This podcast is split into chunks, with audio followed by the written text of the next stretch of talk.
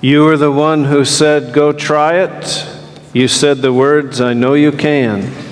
And when I felt like I had blown it, you helped me try again. Today we celebrate mothers.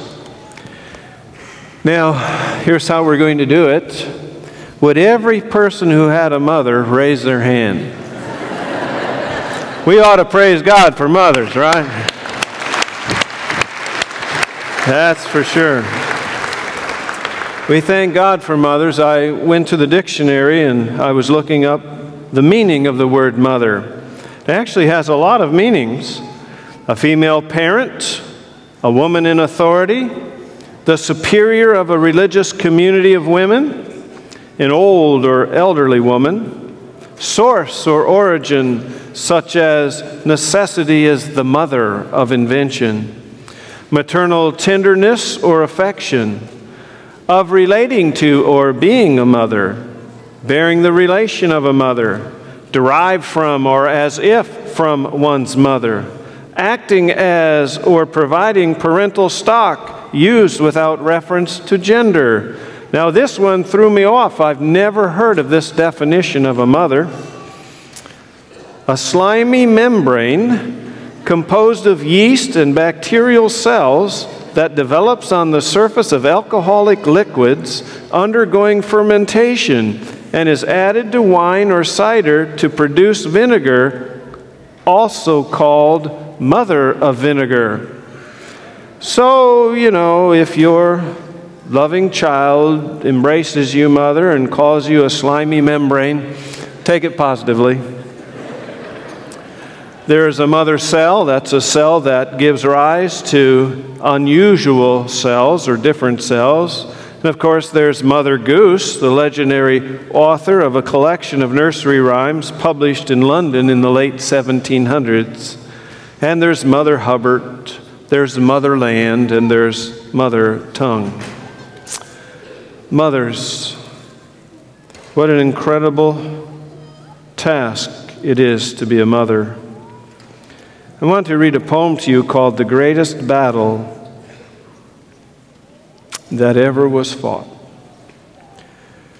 Joaquin Miller. The greatest battle that ever was fought, shall I tell you where and when? On the maps of the world you will find it not. It was fought by the mothers of men. Not with cannon or battle shot with sword or nobler pen, not with eloquent word or thought from the wonderful minds of men, but deep in a walled up woman's heart, a woman that would not yield, but bravely and patiently bore her part. Lo, there is the battlefield. No marshaling troops, no bivouac song, no banner to gleam and wave but oh, these battles, they last so long from babyhood to the grave. But faithful still as a bridge of stars, she fights in her walled up town, fights on and on in the endless wars, then silent, unseen, goes down. Ho, ye with banners and battle shot, with soldiers to shout and praise, I tell you the kingliest victories fought are fought in these silent ways. It's not easy being a mother. It's not easy being a human being. And so we will combine these two concepts together as we study through Psalm 103. Please turn there in your Bibles. Psalm 103.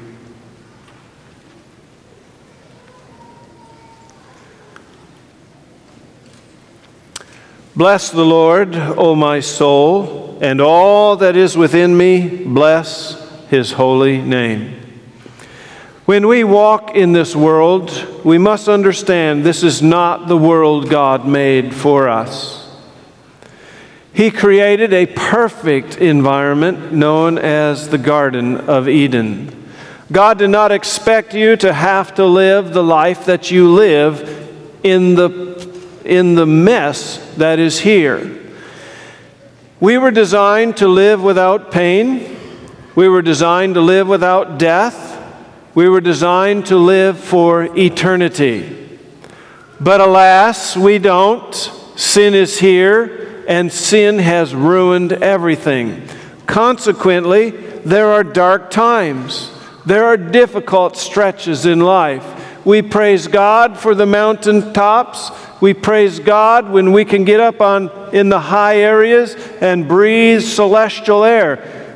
But life is not always there. Life journeys down through the dark valleys and difficult times. And here we are told that if we will make this a process of our thinking, and especially mothers, as you battle within your hearts, bless the Lord. Oh, my soul, and all that is within me, bless his holy name. Let that be the first course, the first turn, the first expression when we are down in the dark times of life. Verse 2 Bless the Lord, O my soul, and forget not all his benefits. We are to remember what God has done for us. And God has done much for us, each one of us. With a little reflection, we could begin to create quite a list. I was told a number of years ago that if somebody is really discouraged, just tell them to think of five things they're thankful for just five. and generally, what happens is by the time they get to five, they remember six, and they remember seven, and they remember eight, and they discover there are many, many things to be grateful for, many things to be thankful for. Do not forget God's benefits. Verse 3 Who forgives all your iniquities, who heals all your diseases. Here we have a beautiful picture of God who forgives all our iniquities. I don't know about you, but in my life, that is huge. I don't know if, if it's because I'm a bigger sinner than other people, but the fact that God knows what I have done, who I am, and what I'm capable of doing, yet He still loves me and He has forgiven me, folks, that is big. That is big. Who heals all your diseases. It is true, some languish on the deathbed and ultimately expire. And it may be that the Lord is just saying, You fought long enough. Why don't you sleep in my Son Jesus, and I will raise you to new life, and there will be no more afflictions, there will be no more sorrow or pain. God is in the healing business. We read this, verse 4 Who redeems your life from destruction, who crowns you with loving kindness and tender mercies. God is working in our lives to redeem us from destruction. God is working in our children's lives to redeem them from destruction. He crowns us with loving kindness and tender mercies.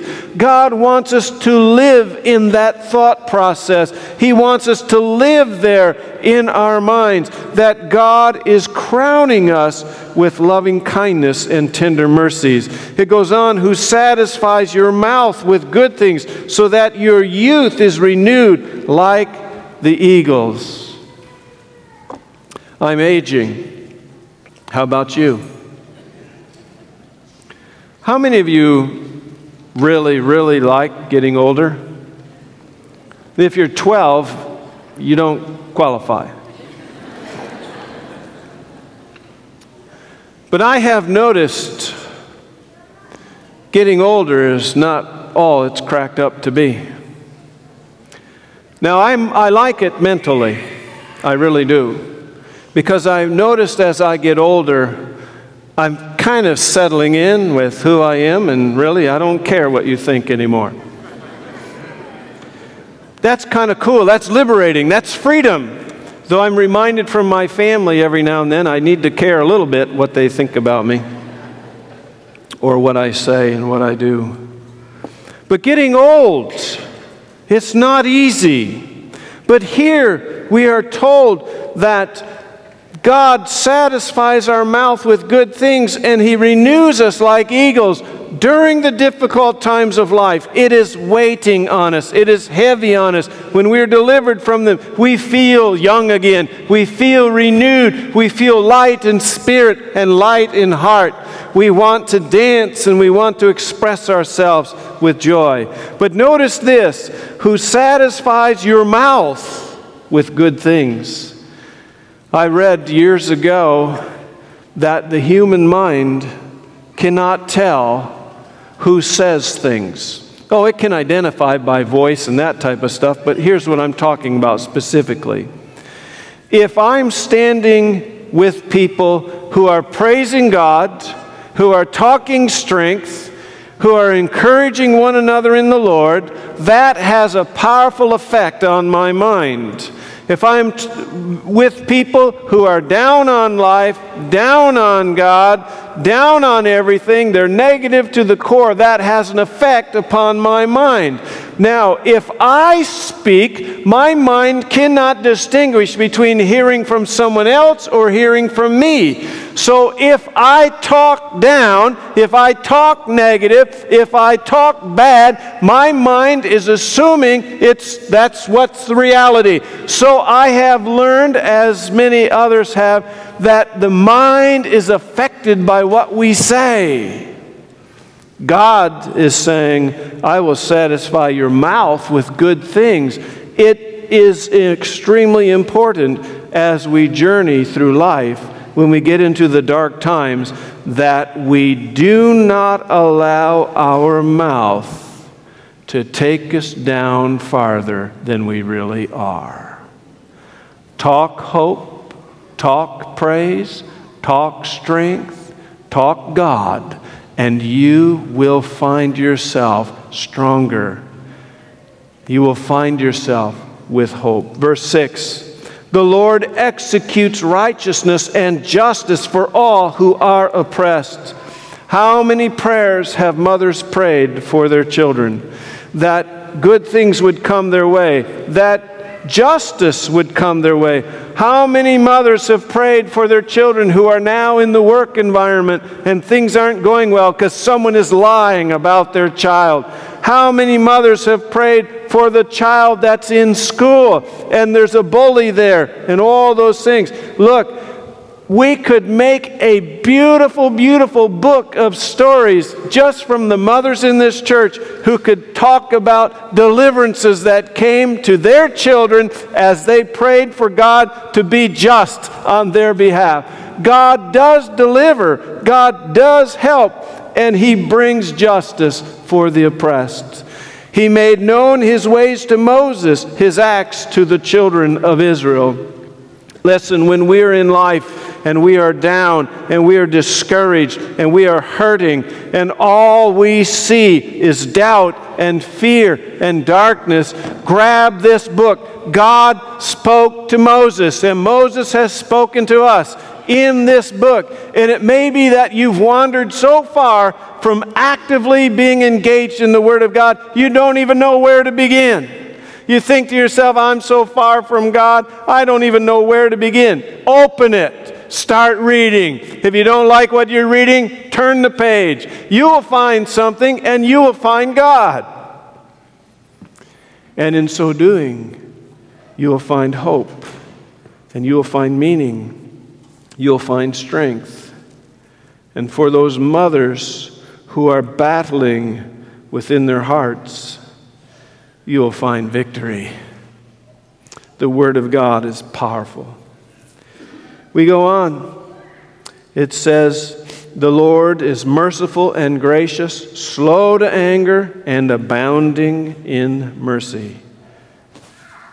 God, merciful and gracious. How big is God? He inhabits the universe. He can't be any bigger. And He is merciful and gracious. It is not saying he has mercy. It is not saying he has grace. He is merciful and gracious. God is slow to anger and abounding in mercy. He's abounding in mercy. How is the description of God when it comes to mercy? He is abounding in mercy.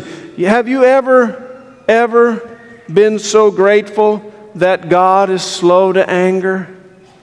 Have you ever felt like you might have taken him to his last nerve? That maybe you're whining and complaining and on and on and on, and eventually you feel like God's going to say, That's it, I'm done with you. Well, I've got good news for you. God is slow to anger. God is slow to anger. He will not always strive with us, nor will he keep his anger forever. God does have anger, and He will express His sorrow, and He will discipline us from time to time. But it's for a season, and it's for a reason, and it's always tempered according to His law. Verse 10 He has not dealt with us according to our sins, nor punished us according to our iniquities. I have three expressions Amen, Amen, Amen. I am so grateful that God has not dealt with me according to my sins. I'm so grateful He has not punished me according to my iniquities. God does not do that. He goes on to say, For as the heavens are high above the earth, so great is His mercy toward those who fear Him, those who seek to walk with God, those who want to be on His side in life. God is saying here that as high as the heavens are, is His mercy toward them. How high are the heavens? How high is His mercy? As far as the east is from the west, so far He has removed our transgressions from us. Praise God. As a father pities his children, so the Lord pities those who fear him. For he knows our frame, he remembers that we are dust. Do you think God understands the struggles of humanity? Yes. Do you think God knows what it's like when you're so tired you can't take another step? Yes. Do you know? Do you think God knows what it's like, mothers, to be so tired you can hardly stand it? to be so scared for your children you can't sleep, to be so wrought up with anxiety over what may happen.